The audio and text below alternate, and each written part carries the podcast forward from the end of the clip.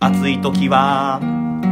テレキューラジオ寒い時もテレキューラジオ家でも外でもどこでも聞けるちょうどいいぬくもりテレキューラジオひげこじとゆうきのさだでダラダラ行かせて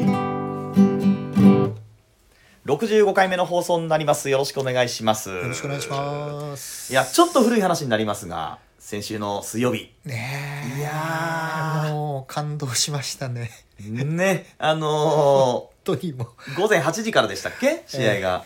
うもう午前中ね、うんちょっと大事な会議が入ってたんですけど、はいもう私の頭の中では会議どころじゃなくって、はい早く終われ終われとばっかり思ってました でもやっぱりね終盤ね、うんあの僕も生ではい中継をテレビで見れたんで、んいや本当にね感動しましたはい、あのちらっと横見たらひいおじさんがテレビを食い入るように見つめていましたんで前の日もねずっと見ててねあのね村神様のねはい劇的な逆転打でね、うんサヨナラ勝ちした後もね、はい決勝も素晴らしい試合でした ね。いやすごかったですよねうんあの決勝の時なんかなんか私が報道フロア働いてるフロアに一仕事終えて上がるとアメリカが1点入れてそうでまた離れてまた一仕事やって戻ってきたらまた1点取ってみたいなね、相手チーム僕が。が言いましたよねはい「結城君、うんお前はテレビを見る な」そうそうそうそうおそう前が見てると点が 入る」上がってくんだってね まあでも東原良かったいやーやっぱりね、ほん、本当ね何がすごいと思ってやっぱり栗山監督の、はいなんていうか統率力ね男気うんあ特にねやっぱり準決勝でねあ三三振も含めてはい4打席凡退してたね、うんあの村上宗隆はいノーアウトね一うん二塁になって、うん本人もね代打かなとかね、うんバントかなとかっていうことも一瞬ね脳裏をよぎったって言ってましたけど、ええそこでねお前で勝つんだと、うん任せたという村上君君を信じてるぞという言葉で送り出された男がね、ね起死回生のねうん逆転だ、周東のね走塁も素晴らしかったですけど、やっうんぱね、そうやってやっぱりこう、おまあ、監督と選手の信頼関係っていうかね、ういんやこれってやっぱりね野球だけではなくってね、うん我々ね会社組織もそうですけど、うんこういうやっぱり信頼関係で結ばれたチームは強えなっていうのをね、うん改めて感動しましたし、はい何よりねこうんの栗山英樹監督っていうのがね、うんこのサダンタラとも密接に関連している来たというところですよね。えー僕もなんか断片的にその情報知ってますようん、実はね栗山選手っていうのはね、はいあのー東京学芸大っていうね、うん教員を目指してたわけですよね。今の筑波大じゃ学なのいことじじゃゃなないでくすあれは東京教育大学なんですけどあれとは別に、ね、東京学芸大学学芸っていうのがあるんですけどここで教員を目指してたんですけどやっぱりは野球部で、うんまあ、あの素晴らしい成績を収めてねでドラフト外でねはいヤクルトにテストを受けて入団したんですよ。ええ教員をね一旦諦めてはいはいはいでそこでまあ小柄でね、うん見ての通り小柄で対してはいあのパワーがある選手ではなかったんですけどやっうぱん俊足高打のね外野手としてね、え一時期はね本当ヤクルトでレギュラーをね1年間通して出たのは多分1年ぐらいしかなかったんですというのは彼ね持病を持ってましてははあのメヌエル病っていうねえええ三半規管が得られてやっぱりめまいがして、うんやっぱりこう平衡感覚が失われる病気にずーっと悩まされててですね、えもう結局それでやっぱりレギュラーを取りかけたかなと思ったらそのまたメヌエル病が再発すると、うんその繰り返しの中でねはい通して活躍したの1年ぐらいしかなかったんですけど結局ねやっぱそのメヌエル病を克服できなくて、うんもう20代後半で引退したんですよ。へえでその時に実はあのー、佐田さんとすでにね現役時代からおうあの交流があってね、はいはいであのテレビにかい野球解説者キャスターとして活躍し始めた時に、え歌でも歌いなよっていうんで、えはいさださんがねデビュー曲をえ書えき下ろしたんですよね。タオさんでなくうん、タオさうんんはまた別の交流があったんですけはあど、はあはあはあ結局ね栗山英樹さんに「公的種」っていう、ねおおはいはいはいはい、えーあのー楽曲をね、うん作詞作曲してで結局栗山さんこの「公的種」でシングルデビューす るいや歌うまいんですよあのこへれーネットで聴けますからねぜはいひ聴いていただきたいんですけどさだ、さんも当然アルバムの中にね、うんあの収録されてるんですけどさださんとは全然違うね、えーテイストでへえ本当に若い時の栗山さんの美声が聞くことができますんで、ああそうですかそういう意味じゃ本当にね今も交流が続いててね、うんはいあのこの前もね、うんあの侍ジャパンが宮崎で合宿してた時にうねんさだ、さんわざわざね宮崎まで出迎えてはい栗山さんを激励されてますし、うんへ本当にね一番 喜んでらっしゃるんじゃないですかねさださ んもあの栗山ジャパンがね世界一を奪還したことをねうんうんうんうんうんうんうん本当嬉しかったでしょうねえ。ああれ公的種ってあれですかほのぼのかなんかそうにで入ってすたやつあですかのねほのぼのに収録されてますね、ええこの前ねあの黒ギターさんが言ってましたけど、はい石川さんと2人でうねん全曲ギター曲としてね、はいき作ったアルバムの中の1曲としてう入ってるんんですけどね、確かなんかライナーノートに栗山選手はいい選手だみたいなことを書いてたような記憶がうっすらありますねうん 確かそれとね、もう一つねもう一つ隠す隠れてないのかさださん自分でちょっとおっしゃってますけどもね、うあのー今回ね、もうとにかくうー投打で大活躍してね、はい大会 MVP にも選ばれたうん大谷翔平選手とも縁があってね、おうおうおう実はねご両親とねすっごく仲いい んです よちょっと待って大谷選大手だ谷けで選手のご両親とそなぜ、これがね、うんあのロサンゼルスでね、はい、コンサートされてうんさだ、さんがねちょうどロスからあの成田に帰ってこようとした飛行機に乗ったらはい、機材トラブルでおうもう離陸できなかったわけですよほうほでその日はもう飛べないっていうことで、う、うん一旦飛行機を降りて、うんまあ、その日はまたロスに泊まることになったんですけど、はい、その時のトラブルのう時にんさだ、さんの席の後ろに座ってらっしゃったのが大谷翔平選手のお母さんだったんですすごい偶然だなそれではい結局あのお当然ね、うんお母さんは大谷翔平の応援に行ってたわけですよ。えでさださんはその前に、はいロスでうん大谷翔平グッズを山ほど買い込 んで、そういう縁もあってその日の夜ねはいあの共通の知人を介してね、はい一緒に食事でもどうですかっていうことでやることないじゃないですかそうですね遠泊してるからなんいやーかはいはい予定を入れてるわけじゃないんで、そうですよねでもほんそこで夕食を一緒にとって、はい野球好きのさださんがやっぱりね、大谷翔平えーがいかに素晴らしいかって方にうんね、うんうんどういう教育したのかとかあああねあいろんな話で盛り上がったらしいんですよ。へこえれでもいきなりお母さんと馬があってうん仲良くなって、で帰国した後はいさださんが今度は大谷翔平選手のお母さんはコンサートに招待されたんですねへえだからお父さんと一緒にねはいご両親で来られて、うんそれ以来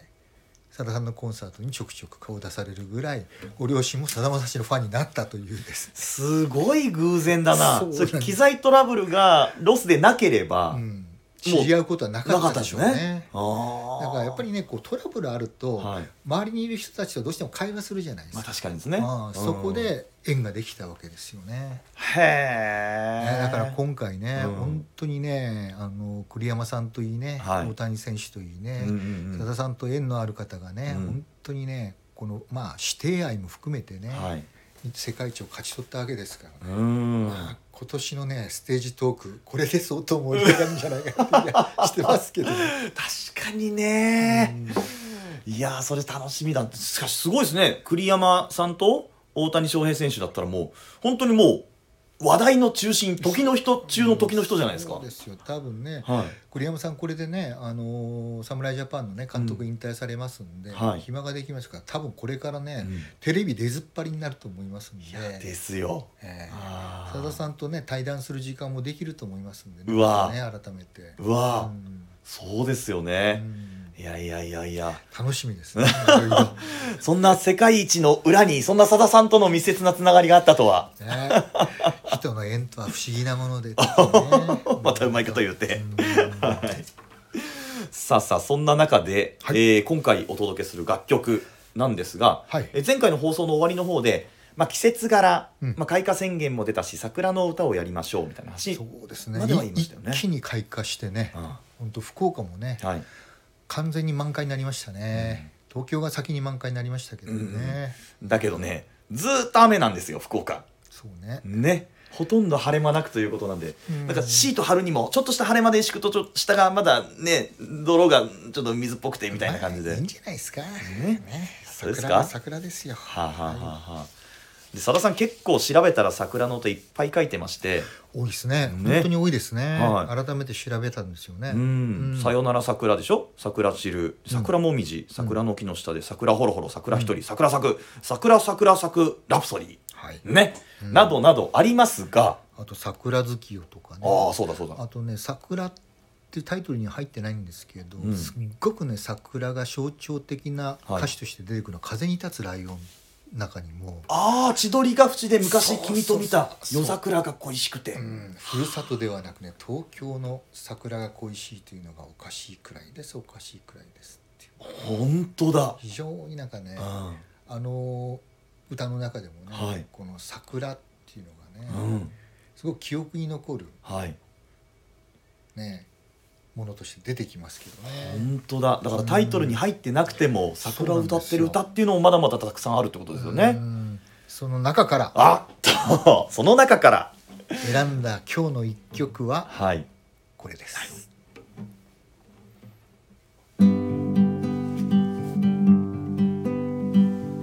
通学バスが止まる坂道を少し降りたら小さな公園があったでしょうあの頃の私はあなたに声をかけられずそこであなたの通るのを見てた好きとつぶやくだけで胸が張り裂けそうで大きな桜の木にそっとささやいてたあの人よあの人よ誰かにもらったあなたの写真に音もなく降りしきった桜の花花花びら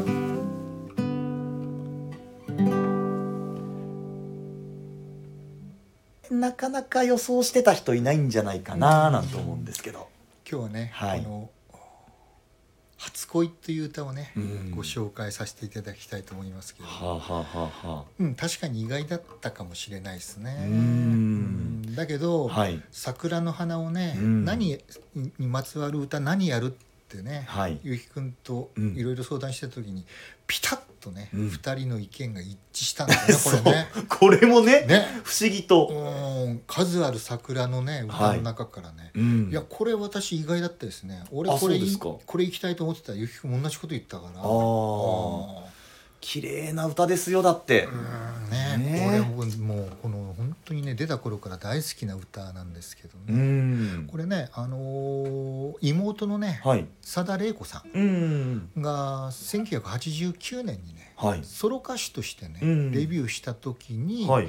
まあ、佐田玲子さんのために書き下ろした、へー曲なんですようんあのー佐田玲子さんね、あのー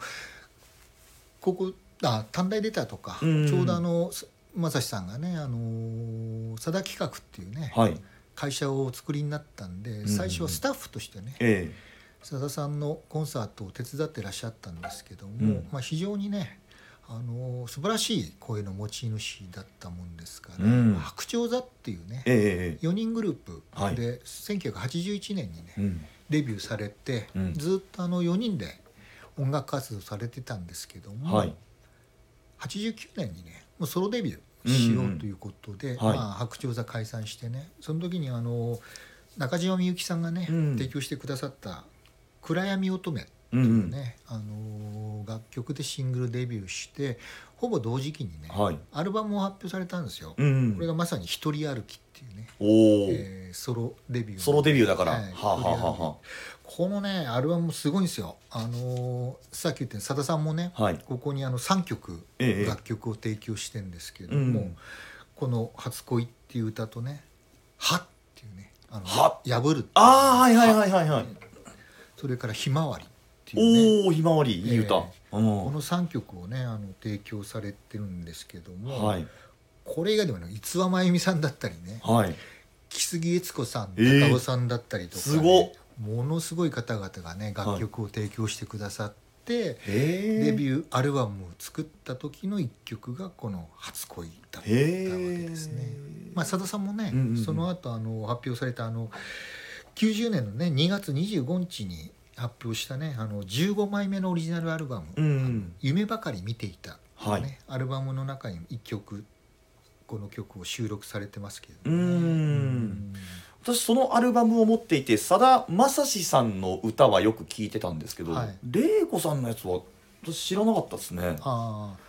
まあこの僕もねあの時、うんうん最初に僕もこの「初恋」を聞いたのはさださんのアルバムだったですけども、はいえへーーまたねうん玲子さんの歌はもう本当若い玲子さんの素晴らしい歌声でねへえまた違った味わいがあー堪能できるうんうんうんうんうんさだ玲子版の「初恋」になってますけど、へえ、これなんかもう歌詞見ててもねなんかちょっと胸の奥がまたキュッてなるような感じもうの、ほとんどこれ説明がいらないね 本当にね「初恋ってこうでしょ」っていうようなねああザ初恋みたいなザ初恋。歌ですよねそうですね声もかけることができなかったんだけうどん公演ねうん声もかけられなかったけどもそこに桜が咲いててってうんねうんうん誰かが撮ってくれたねはいあなたの写真ねあ音のも音もなくその花びらが降りしきったっあていうねいやー心の中でね好きとつぶやくだけで胸が張り裂けそうっていうね本当にねやっぱ初恋ってこんなもんですよね。いや多ー分10代中高生ぐらいの頃のねあー初恋ですからです ねなんかすれちゃったなーって思いますね見るといやーこういう歌を聴きながらね、はい思い出さなきゃダメですよ、うんうんひげごじさんにもそういう時代があったんですかねあったって前話しましたよ ねあの秘密の時にね聞きましたよ聞きましたよあー振り返ると私もあれが初恋だったのかなっていうあー中3の時の、ね、気がしますけどねねあの告白したにもかかわらずほっぽりっぱなしにしてそうそう同窓会で叱られるっていうあれですよねそうそうそう そうね鈍感な私15歳の私、えー今会いに行ったらねバカタレって言いたいぐらいですけどねそんなこうくすぐったくなるようなことを歌っているこの曲ですけれどもそうですねうでんもやっぱりささすがさだまさしですよね、はいうんうんうんうんうんやっぱこう、うん、色彩っていうんですかそうですねこう色というんですかね、ううんん浮かんできますよね。小さな公園とね、うんうんうん桜と初恋っていうのをね、はいうん通学バスですからねまさしく高校生かなって感じですねあーですね誰かにもらったあなたの写真ってのもいいですよね。うんこれ自分で撮ってないっていう撮。ってないだってね今ほみ今みたいにねはいスマホがある時代じゃありませ んからねやっぱり写真機持ってって、はい撮るしかないわけですよね、あーうん絶対この主人公の子は「ごめんなさい写真撮らせてもらっていいですか?」って言えない子ですよ。言えない 言えないよ声もかけられないんだよ そうそうそ多うそ分う。この相手の元の子このはい人ははい、この主人公の女の子のことなんか存在すら知らないかもしれないんだからねその可能性ありますね。うんあーっていうこのおそらく学生時代の初恋が1番に歌われてるんですが、これ2番またいいですよね。うん初恋はそうして季節の花とともにいつしか消えてしまったけど辛い時も私のこの胸の中で咲いて時より悲しみを支えてくれたあなたは何も知らずにどこかで幸せですか大きな桜の木は今年公園と一緒に消えたけどあなたの写真の中では今もその腕を広げて桜の花花咲いてるあなたの写真の中では今も音もなく降りしきる桜の花花花びら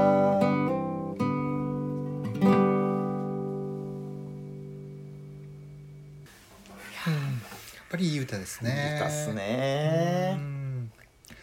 多分ね、うんこれもモデルはね、佐田玲子さんだと思うんですよ。ああねあの前お話ししたようにね、雨宿りだったりね、はいうんまだやってませんけど、あの親父の一番長い日ね。はいこれ当然ね、玲子さんがモデルだと思われるんですけどうも。ん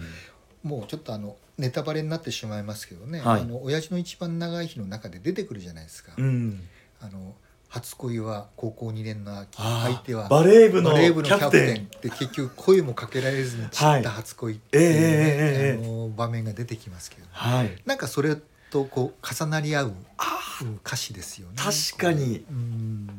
結局言い出せるはずもなく彼らのごとく散った、んまたそれもよくあるパターン、うんねでもあーねやっぱりそのここでね、はい、公演がなくなることによって、うん彼と重なり合ってたいうん大きな桜の木も消えたっていう、ああだけど、うん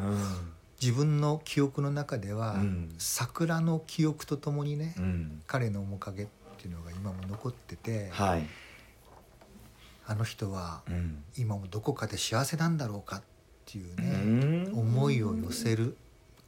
うん、切ないねそしてねでもやっぱね、はいそうやって桜を見ることによってね、うん当時の記憶とか、はい公園とかね、うん彼の横顔とかっていうのを思い出すっていうね、うん多分誰しにもある、はいうんねうん遠い昔のうん記憶かもしれないですけどねあ。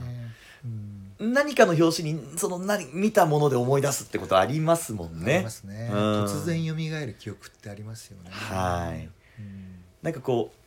風景もそうだしなんか匂いとかもね、うんあああこの香りはとかいうのでるね。特に花、佐田さんがね、うんうんうん花っていうのは当然ね、はいあのーやっぱり歌の世界にうんうんこう彩りっていうのをね、ええ盛り込みたいとは当然思ってらっしゃると思うんですけど、当然花っていうのはうね、んはい香り、匂いっていうね。うんうんうんうんう小ん倉圭さんの歌にもね「宿儺面の香り」ってありましたけども、あーはいやっぱり花っていうのは、うんうやっんぱり匂い香りっていうのがねうん記憶とともに残りますよね。ああですねリリー・カサブランカもそうでした けどねね濃厚な感じのね濃厚なねもう本当に大人の女の香りですよはねいはいはいいやでもこの初恋の香りは違いますよそのリリー・カサブランカとはね桜ってねあんまりね、うん匂い香りがない花ですからですうんうんうんうんね。そうですよねまあ、だからそういう意味では本当に初恋と重なり合ううん合う花かもしれないですね、桜っていうのは、確かにうねんこれあのー A メロ B メロ2番の、えー公園と一緒に大きな思い出の桜の木が消えちゃった後で、うんまあ、そのあなたの写真の中では今もその桜咲いてるっていうこの写真って、本当にまだ持ってるのかそれともそのこの彼女の中の心象風景なのかなどっちなのかな、なんてことを思いましたけど、うん両方解釈できるでしょうね、あーうんだけど記憶ってね、はい、やっぱり自分が生きてる限りうん、消えないですからね、あー大事な思い出とか記は憶っいっていうのはうん思い起こそうとすればいつでもねうん蘇ってくれるっていうのはありがたいなと思いますけどね。あなんかくしくも先週の「えー、先森の歌」でもやりましたけども「心も死にますか」とうんいうようなことありましたけど、うん思い続ける限りは、うん、ね、心の中に残るものでもありますよね。そうなんですよ、うん生きてる限りはい思い出そうとする限り思い出せる、うんうんうんうんうんうんうんまあ、しかもその人が死んではい魂はね亡くなってもねその人の知り合いや友人やね家族が生き続ける限りね、はいその人のことは生き続けるうんうんうんいいよねはい本当にやっぱりねこの初恋の記憶っていうのも、うんうんうんこの歌の中ではね、はい永遠に生き続けてるんだろうなっていう気がしますし、うんだからこそねこんな繊細な世界をね、うんうんさださんだからこそ表現できるのかなって気もしますよね。はいまたメロディーが美しいからね。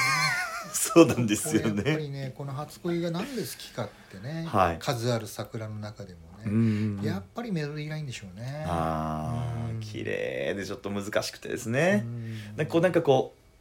ゆらゆらゆらってこうちょっとした不安定みたいな感じのメロディーがいいですよね。いやだけどね、うんデビュー曲でこはいの歌を歌いこなした玲子さんってやっぱりすごい歌唱力ですよねい、やこれ相当難しいですよ。ううんんまだご紹介してませんけどね「はは」もね、うんうんうん結構難しい歌ですしね、はいそのうち玲子さん特集もせないかんかもしれませんね。まあ玲子さんに提供した楽曲の中で一曲はやらないかんでしょうね、あ夏ひまわりですか？ひまはいいですねいいですよね。でもあれもちょっと骨太ですからねう。んでもさださんもよくその思い出って美しく成長するって話されますけどまさにこの曲のうん 一番が思い出ゾーンでその美しく成長した思い出が辛い記憶でもあるわけですよねあー声もかけられなかったまんま終わった初恋ですから、はい、ねうんうんうん結局果敢に挑んで失敗したわけでもなくあー結局もう秘めたまんま終わった恋ですからねうんあそういう意味じゃでも淡い記憶ですよね本当にねーでも当時の苦しさはでも今となってはその辛い時はこの今の私の胸の中で咲いて時折悲しみに支えてくれたっていういい思い出にうほ んらいい思い出ですねねだから、うん、あの時一歩を踏み出せなかったけど、うんうんそれはそれでね自分にとっては大切な記憶思い出なんだっていう意味ではね、うん彼女の中ではねその桜と、うんその公園の桜とね、はい彼の面影っていうのは重なり合って生きてるんでしょうからうね、んいやまあ、こういうね本当にね、うん繊細な世界をね、はい描かせたらねえやっえぱさだまさしっていうのははいやっぱりピカイチですね、ーいやーさすがの一曲ですよまね。たね「先森の歌」とかとはねはい違う世界、ねうんうんうんうんうんうんなんかこう梅雨の後先みたいな、うん、だ から埋もれてる楽曲なんですよねそのさださんのねあーまあ、はいあの人気投票で上位に入ってくる曲でもないですし、うん普段ねステージで歌われる歌でもないですけどやっぱりはいさださんの歌の中には、うんこんなにね隠れた名曲もあるんだっていうことをね、はいぜひ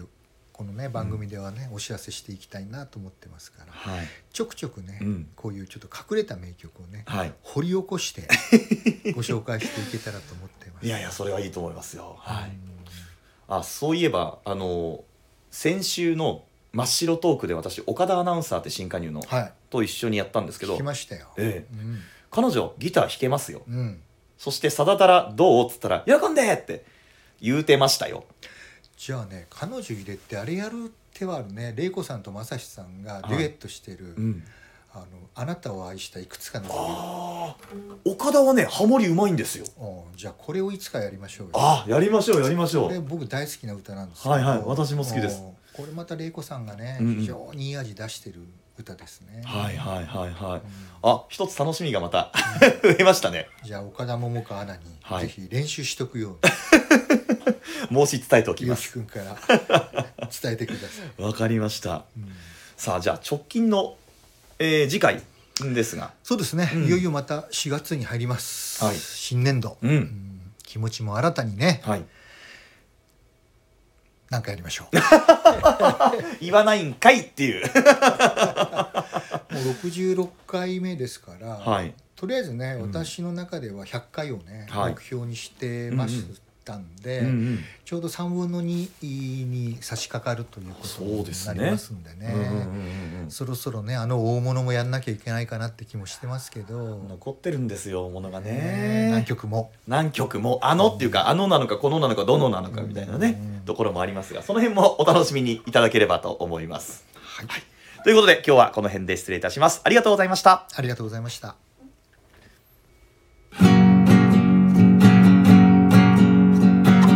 何しようとはよこんねシャレとんシャ